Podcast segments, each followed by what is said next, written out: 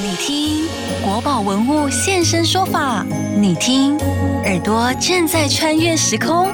用不同角度逛故宫，请听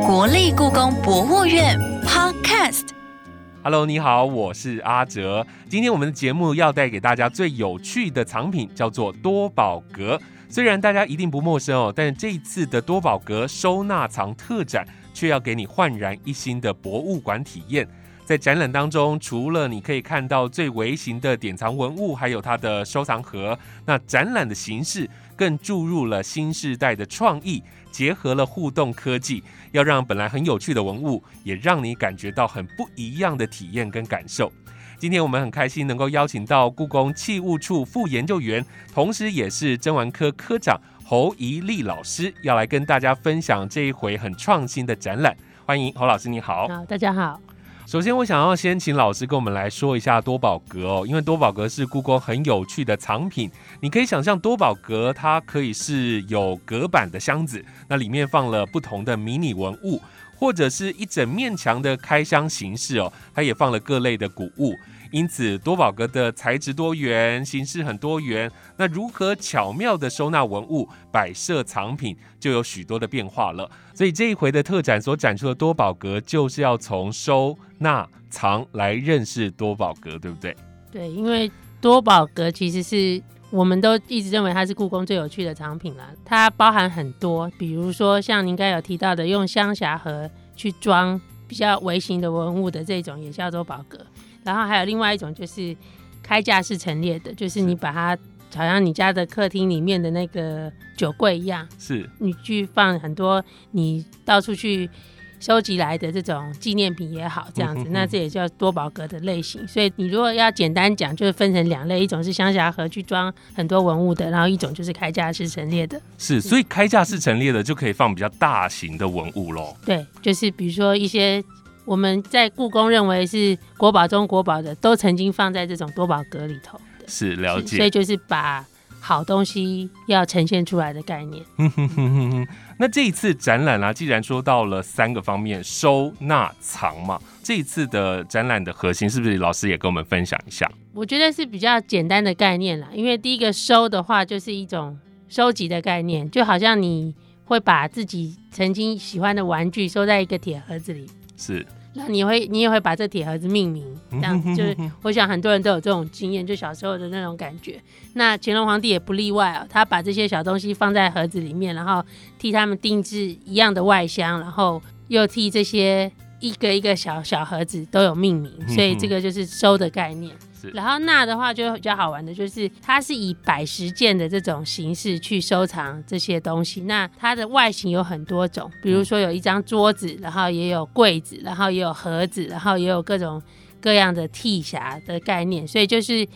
纳的感觉就是以摆十件的方法去收纳东西，但是它的外形盒子也有很多种的样式。了解。藏的话就是一种收藏的概念，就是我是一个收藏者，我既要把东西收藏好，我又想给人家看的概念，所以它就是变成一种开架式陈列。就像我刚才讲的，就是每一个家里都会有一个酒柜，或者是有一个客厅的展示柜，然后要放你在各地收藏的珍品这样子，所以就是有藏的概念。那藏的里面你就会发现有大型的、中型的、小型的这种多宝阁的概念。了解，待会我们在节目当中就来一一的在每一个单元当中来分别的介绍哦。刚刚老师前面有特别提到摆十件这三个字，因为我在找资料的时候，其实我不太能够分辨多宝阁跟摆十件它的差别，还是说摆十件是多宝阁里面其中的一个样子？要话说从头啦，就是阁的这种概念，就是以阁这个字来讲的话，它就是一种开架陈列的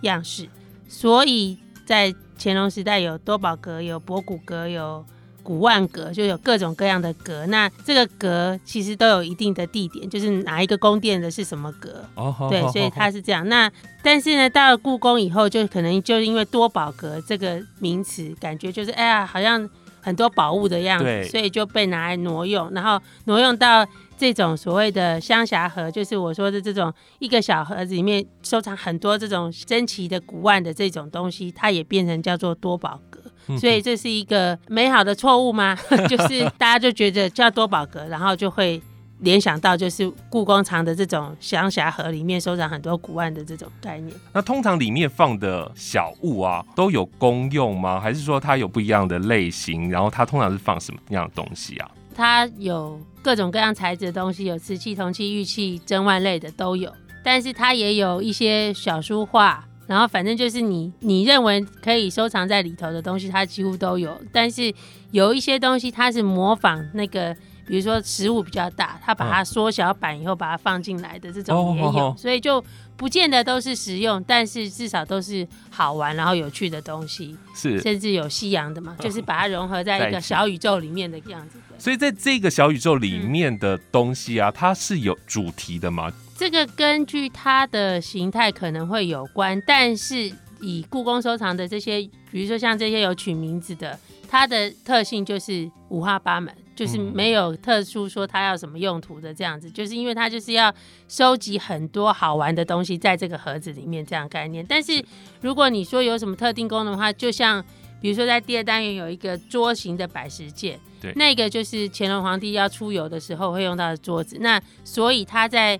收藏东西的时候，他某种情况下他就会收藏一些文玩，就是让他可以去书写的这种工具，就是把这对就是文房四宝放进去，所以就就是根据你可能要的形态会有一点不一样。但是以摆石件来讲，那个石有没有就好像杂货的意思、嗯、就是很多很多的那种概念这样子、哦哦哦、了解了解了解。那这一次第一个单元啊是展出了几件有名字盒装的多宝格，那这个有名字为什么会特别拿出来？是不是就有一部分有名字有一部分没名字？那这些有名字的它有代表什么样的特别意义吗？其实有名字这个东西就很有趣哦，就是乾隆就是我们看档案记录，它一共有九件东西他给他取了名字，就是这种盒子类的。然后故宫博物院很厉害，就是收藏了五件这样子。这个有名字的这个东西大概都是比较早期的摆石件，就是从康熙、雍正然后到乾隆的时候他把它收集起来，然后把它重新再整理过的这种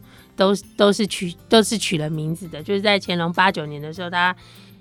呃，因为重铸的关系啊，就是早期收藏都很好，但是到后来就是时间久了，就是有一些会重铸的现象、oh, 哦 oh, oh. 就是那些替版都有铸掉的样子，所以乾隆在他八九年的时候，他就下令重装这些东西。嗯、那重装以后，这九件东西都刚好都给他取了名字。Oh, oh, oh, oh. 所以他这个是等于是一个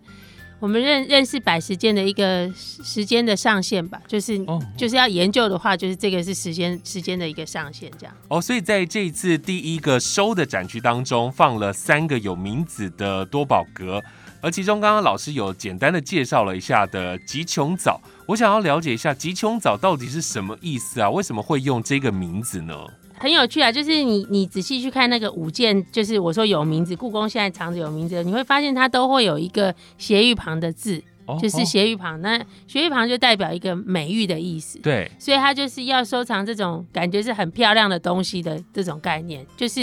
你说集琼藻，那就是一个收集很美好的事物于一个地方的这种概念，这样子。对，嗯、哼哼在这个集琼藻里面，嗯、总共收纳了多少个小物啊？现存的应该是五十五件。五十五件，对，那所以其实它里面实际会更多，对，因为它就是有一些可能历代会被拿走啊，会怎么样，就是有一些空格啦。它都是怎么样安排的啊？乾隆他把这些东西拿出来玩，要怎么放回去？我全部拿出来还不容易塞回去、欸，哎。对，它就是这个东西又好玩又很巧妙，就是它其实每一个东西的尺寸适合的那个格子尺寸是蛮贴合它原来的东西，而且还有分上下层，然后会分上下。那乾隆有一个有趣的地方，就是它不只是做这样的盒子以外，它还替他做了一个文物清册、嗯、就是很清楚的写了就上层有什么东西下层有什么东西、哦、所以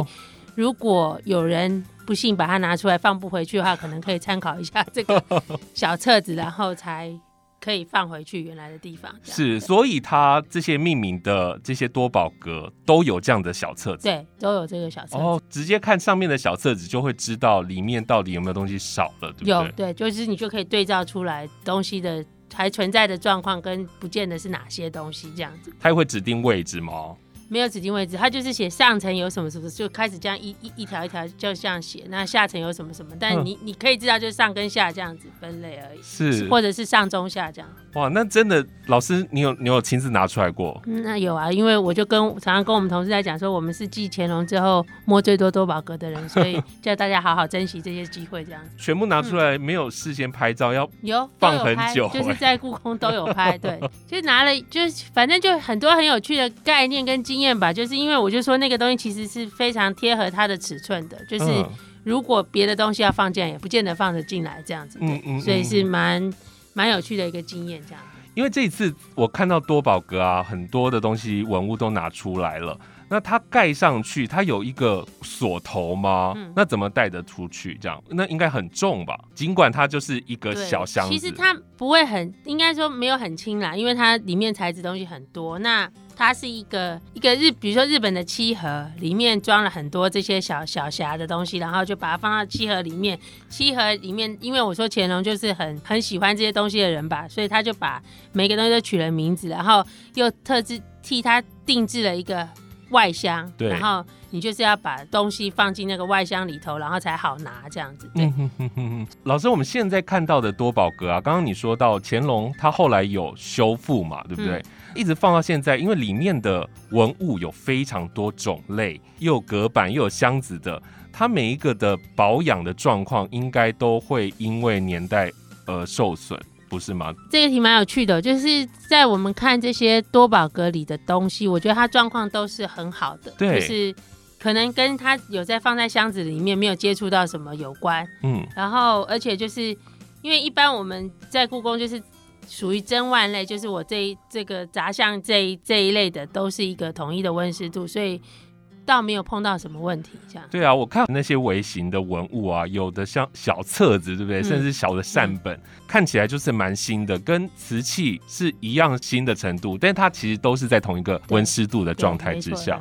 了解了解，这一次除了展出多宝格之外，也结合了一些科技哦，所以有设计透过 三 D 全息投影的技术，让你可以近距离的来观看吉琼藻里头的小物，然后还能够用裸眼 三 D 一起来玩这个吉琼藻，像是虚拟抓宝的那个方式一样哦，你就可以将电脑荧幕当中的多宝格的宝物抓出来浏览，那甚至像魔术师一样，你可以把那个宝物悬空在你的手上，然后来拍照，这样子对于我们没有办法摸到小物的人来说是蛮开心的。好，那我们现在先休息一下，我们要进故宫爆卦的单元，我们待会再继续回来跟老师聊。故弄玄虚，真有其事，故宫爆卦，你来猜猜。没有最精彩，只有更精彩。有趣的多宝格藏品又被称为皇帝的玩具箱，其中有一样天府虬陵盒，你知道在这个长二十五公分、宽和高都不到二十公分的盒子里，原本一共收藏了多少物件吗？ A 三十二件， B 四十二件， C 五十二件， D六十二件。故宫爆卦，稍后解答。今天要问你的是一个在长二十五公分、宽跟高都不到二十公分的盒子里头，这个天府虬陵盒当中到底收藏了多少的物件？答案就请老师来告诉我们。答案是六十二件。六十二件。其实这个天府虬陵盒在上一段节目当中，老师也有提到，就是日本金漆的一个多宝盒。那这个多宝盒的故事，老师是不是也跟我们来介绍一下、分享一下？因为天府虬陵就是有虬跟陵嘛，就是我刚才说的，就是它都有斜玉边的这个字，就是也是美玉的意思。那个天府虬陵这一盒啊，就是蛮特别的，就是比乾隆更早的年代，他们就已经流行日本的这种石灰漆盒来装文物，因为它第一个它就材质很轻，然后它工艺很漂亮，所以这个就是他们常常就讲说，就是在账账务志里面吧，有讲明代明末的账务志里面有讲，就是你家里如果有收藏古玩的话，最好就是多备一些这种漆盒，然后让你可以收藏这些东西。嗯，所以清宫也用用很多这种漂亮的石灰漆盒来收藏这些古玩，就是盒子是这样，但是它里面的内屉当然就是他们在定做这样。对，哦、那天府虬陵比较特别，就是它很可惜啊，就是它的那个棋子已经不见，但是它确实有一个很特别可以折叠的棋盘在里头。哦哦，围棋的棋子已经不见了，但是有棋盘。对，棋盘就是一个可以收折起来变成一个小小的一个纸的东西，但是就可以放在那个盒子里头，又可以拿出来看，又可以拿出来玩。对，你就会发现那个其实天府球林这个东西的尺寸都很小，就是它那个 玩, 玩具的尺寸就比你会看到桌形木匣的什么都还来得小，就是一个比较特别的尺寸的东西。这样就是工匠很厉害啊，可能原来就有那样子的文物，然后把它缩小都还可以做得很精致。这样对，他们用的材质也都很好，比如说有玉啊，有瓷啊，有什么，然后就比如说一些座子，就是比如说 这, 这件瓶子的座子，它还有有时候用象牙，用什么，反正就是各种各样珍珍贵材质，它可以都可以用得上。这样对，老师说到象牙，我也是看了展览，里面有一套象牙，然后还特别放了那个放大镜，嗯，对不对？嗯，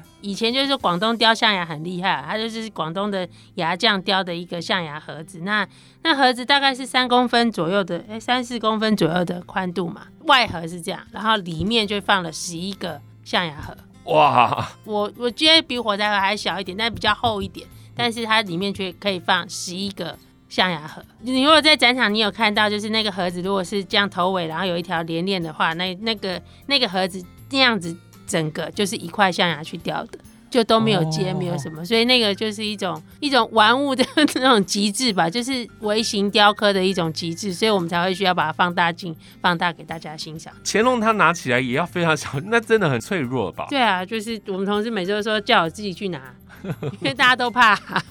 我同事有的人还会拿着之后手会一直抖一直抖，但是我就我就觉得还好啦，就是小心就是了。对，是这一次多宝格的收纳藏特展当中，我们可以看到多宝格的形态非常的多元，而且你会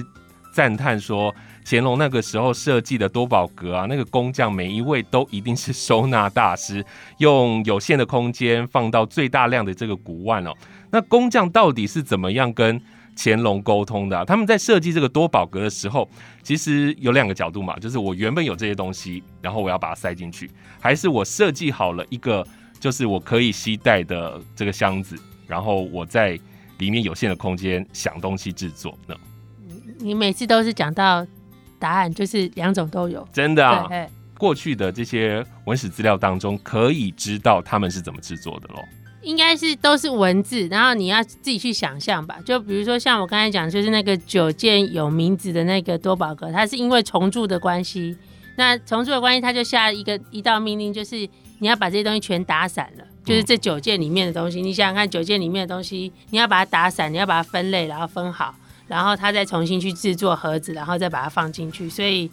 大概就是你可以去想象那个就是那种场面就对了。这样子每次拿出来放回去，刚刚老师也说到有一些东西可能会遗漏了，可能就遗失了，这里面的古玩有没有真假之分呢？有，就是有一些是真的是古董，但有一些也是乾隆那个时候去替他制作的，就是量身定做，就是哎，欸，我这个要五公，比如说假设就讲我要五公分高的瓶子，那就帮我做一个五公分高的瓶子，这样子 也, 也是有，对。但是对我们现在人来讲，至少都是乾隆时候的古董，对，都是古董，所以也可能看到一个更早期可能明代的东西，然后跟清代的东西混在一起。对，就是他其实他要的是一个好玩的概念，我倒不觉得这个百十件是一定要收藏什么珍贵古玩的东西，因为就是它是比较属于有趣好玩的这种收藏的概念。对，嗯哼哼。刚刚老师前面有提到，哦，因为这一次的多宝格真的有非常多的形态，所以它不只是放文物，其实还可以看到一个桌型的木夹，它就是多宝格，然后同时也是书桌。老师来跟我们介绍一下这个乾隆皇所用的这个书桌，因为乾隆蛮喜欢出去游玩的嘛，那有时候去游玩可能，欸，不是很方便，那他就是需要带一个书桌，那这个书桌就很有趣，就是把它都收好的时候，你看就是一个很大的一个屉嘛，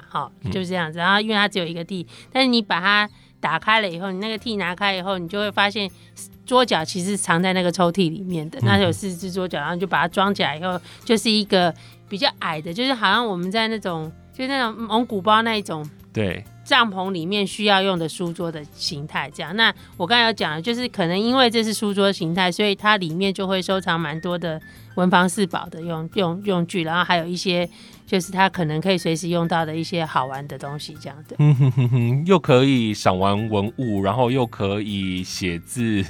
我觉得蛮特别的这样子的一个多宝格，它其实在这次放在展场的中间、嗯、其实很容易就看到了。对，因为我觉得它是一个行动书房的概念嘛。 对, 对，就是其实这个是蛮奢侈的一种概念，就是我出去玩然后还得要有这些东西可以跟我一起这样子。对，就是一个蛮奢侈的一种享受、嗯、因为里面东西都其实都蛮漂亮的。对，如果大家有仔细去看的话，不是是全部东西放进去真的蛮重的。那它是什么这样材质啊？你说那个桌子吗？对，那个楠木的，是楠木的。对对对，哦，所以它就是可以带出去的楠木的行动书桌。对，可是你想，他也不用烦恼，因为 就, 就比如说一根，就是有人帮他扛，一根扛不动就两根扛嘛，对不对？两根扛不动就三根扛，就这种概念啊，对啊。对了，他已经把它微型化了，这样的。他说我已经体谅了所有的佣人，体谅了所有的人，我把它做小了，那请大家把它全部带出去，这样子。好，那刚刚我们在第三个单元当中啊，说到它是藏不同大小的多宝格、嗯、那有整面墙的，就是开架陈列式的。那这样子的开架陈列式的多宝格，它有没有特定的名称啊？其实多宝格应该是在乾清宫里面的一个格子叫多宝格。哦， oh, oh. 就早期就是有有就是有档案记载，就是乾清宫那个叫多宝格。嗯，然后比如说在养心殿的有叫博古阁啊，然后在什么地方就是有各种各样阁的名称。北京故宫曾经办一个复原养心殿的展览嘛。嗯，那他们就是要把养心殿做一个复原。那很有趣的就是我常常跟大家讲说，那他复原半天就东西都在我们这边就是两边，就是以后可能可以借由数位展的形态啦，然后让它可以合，就是在 合, 合在一起的这种概念。对，了解。所以这一次也有做这样子整面墙开架的设计。有，因为这个是我觉得一个就是你要让人家理解什么是开架陈列一个比较好的方式吧，就是你要把它适当的在那个文物的保存，就是比如说不能放太高不能放太低这种状态下，然后把它陈列，然后用虚跟实的这种这种情境的交错，然后让它能够展现给大家看这样的。那这样子开架式的它也有指定位置吗？欸、在清宫是有、哦、但是 就, 就这个就很麻烦，因为就像你说的刚才那个百十间那个清册有没有？对，它就是这样一直写过来，但是所以它是从左还是从右，然后从上还是从下，我们没有办法去、嗯、去复原那个时候确定的样子这样子，只知道有什么东西。对，就只知道说哦，这个格子里面有这些东西这样子。在展场当中看到的这些东西啊、嗯、现在就没有办法放在多宝格里面了，对不对？因为我们没有办法把它带来嘛，它就是变成一个箱子一个箱子。对，我们就是把格架上的东西通通取下来，然后把它打包过来、哦、但是格架这么大的东西我们就没有办法带过来。是是是，所以这样子的多宝格其实每个人家里都可以有是啊，对啊，所以我就常每周跟大家讲，就是好像你家的电视柜嘛，或者是餐柜，是不是现在是不是大家都会有那种酒柜？对，酒柜那一种的东西。对啊，是这样的概念。对啊，嗯，我觉得这一次多宝格有大的是整面墙的，然后也有小的，就是像玩具盒的设计。我就看到有一件作品啊，它就是它不是箱子的形状啦，它的外观就是一个圆柱体，它打开的时候这个圆柱体就会分成四等份嘛，然后翻过来之后又变成一个四方柱。老师可以跟我们来介绍一下这个作品，它有一点像某一种益智玩具的设计，作品叫做紫檀木香竹丝转盘格子。这个这个蛮精致的东西哈，这个我就每周跟大家讲说，其实这个喜饼业者可以跟故宫买版权哈，参考一下这个做圆盒的这种喜饼，真的对不对？然后那个盒子你又可以这样子把它拆成变成一长条，然后又可以把它往后变成一个柱子这种概念。对，所以这个是乾隆的时候蛮特别的，因为它这个在档案里面就有介绍，它就是一个转盘格子。那为什么叫转盘？就是其实你看。就是你在展场看到的，就是面对你的一跟三的地方，它是有转盘的、嗯，就它有玻璃化、哦，然后玻璃化的时候，就是你那个可以转那个整个那个那个像柱子的这种木头的东西，这样转过来就可以看到玉，然后再转过去就可以看到玻璃，就是它结合当时比较重要的这种玻璃工艺，然后跟一些木木质的这种工艺的两个都把它结合在一起，所以是比较特别的一个。外盒的设计，我觉得。嗯，所以这个文物里面也收藏了蛮多的这个小文物，对不对？对，因为这个东西比较特别，就是我觉得它的那个重点应该是在那个转盘格子上面，就是那个转盘跟那个格子那个整个盒子的设计。那其实它就是配玉器，它就是玉器加书画而已，嗯，它没有其他材质的东西。嗯，就是那个设计是非常非常的特别的，对，非常就是真的很令人赞叹吧，对吧？真的真的，就是，就是一个很高档的这种设计的概念，对啊。因为我们看到都是固定的啦，老师应该有摸过，它翻转的时候会卡卡的吗？或者是它合在一起或打开来的时候，它会有那个落差吗？还是真的就是真的很完整的那个？我觉得应该替乾隆的工匠鼓鼓掌，我觉得他们什么做什么东西都是那个尺寸跟那个都是非常的精密的，因为做不好的已经头已经不在了，做不好的就现在当然都不在了，但是就是那时候可能就会 被, 被抓去怎么样，海扁一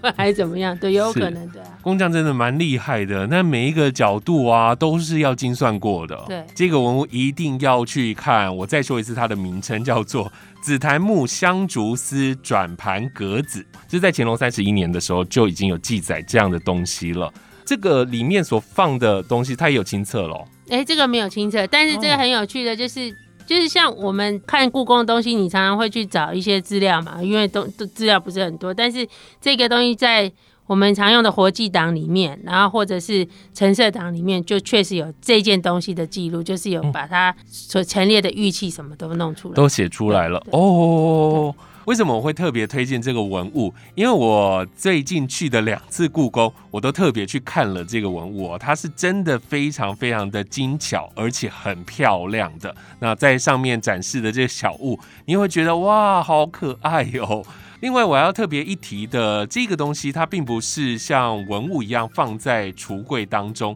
但是这次却很有巧思的把它放在了展间当中。它是一堆黑色铁箱，然后被排成一面墙。听说这个是当年故宫文物从中国搬到台湾的时候所使用的箱子。关于这一方面的策展设计，老师是不是跟我们来分享一下？就因为希望能够呈现一个多宝格的概念，然后你说做什么墙的话，就觉得蛮无趣的吧，哦，因为很多东西都其实我们都已经展示了。那那时候我就想说，哎，那我们就可以拿这个铁箱来用。然后因为这个铁箱就是因为它在故宫使用的时间非常长，从 来, 来到台湾以后，然后再在台中，然后就搬到这个外双溪这边，都一直使用这样的铁箱。然后所以你在这个展场里面可以看到蛮多年代的铁箱，然后也有一些曾经出国过的铁箱，然后甚至是后来在民国七十几年又在制作的一批铁箱，所以就是蛮多这种铁箱的概念。但是这些东西其实对我们来讲也是故宫的多宝格嘛，因为以前所有的文物都是放在这个铁箱里面，然后只是到后来我们这因为那个环境啊需要控制啊，温湿度需要调整以后，才把它放到所所谓的现在的那种现在的收藏柜里头。我觉得都是一个跟展场可以连结，然后蛮有趣的一种概念。哼哼哼，所以这个也是看点，大家真的可以在前面拍照。所以它是有不同年代的。那个打开里面是非常大的，还是它也是有格子的？没有，打开就是一个空箱，但是它那个空箱就是木头跟铁的结合，哦，就是它里面其实是木头的，里面有木头的板子。对，哎，欸，这这我们就是不知道哎，欸，啊，我觉得好特别哦。好，那其实我觉得这次展览啊，除了可以了解多宝格之外，因为这次故宫首次的参与了经济部工业局还有台湾设计研究院所推动的这个新一代设计产学合作嘛，所以可以看到这次的展览。呃，真的是结合了科技跟艺术哦，在这个典藏的文物，老师在看新的这些科技的时候，有没有什么样很不一样的想法，或者是你觉得有什么样的心得吗？我觉得有趣的是，应该是对我来讲啦，就是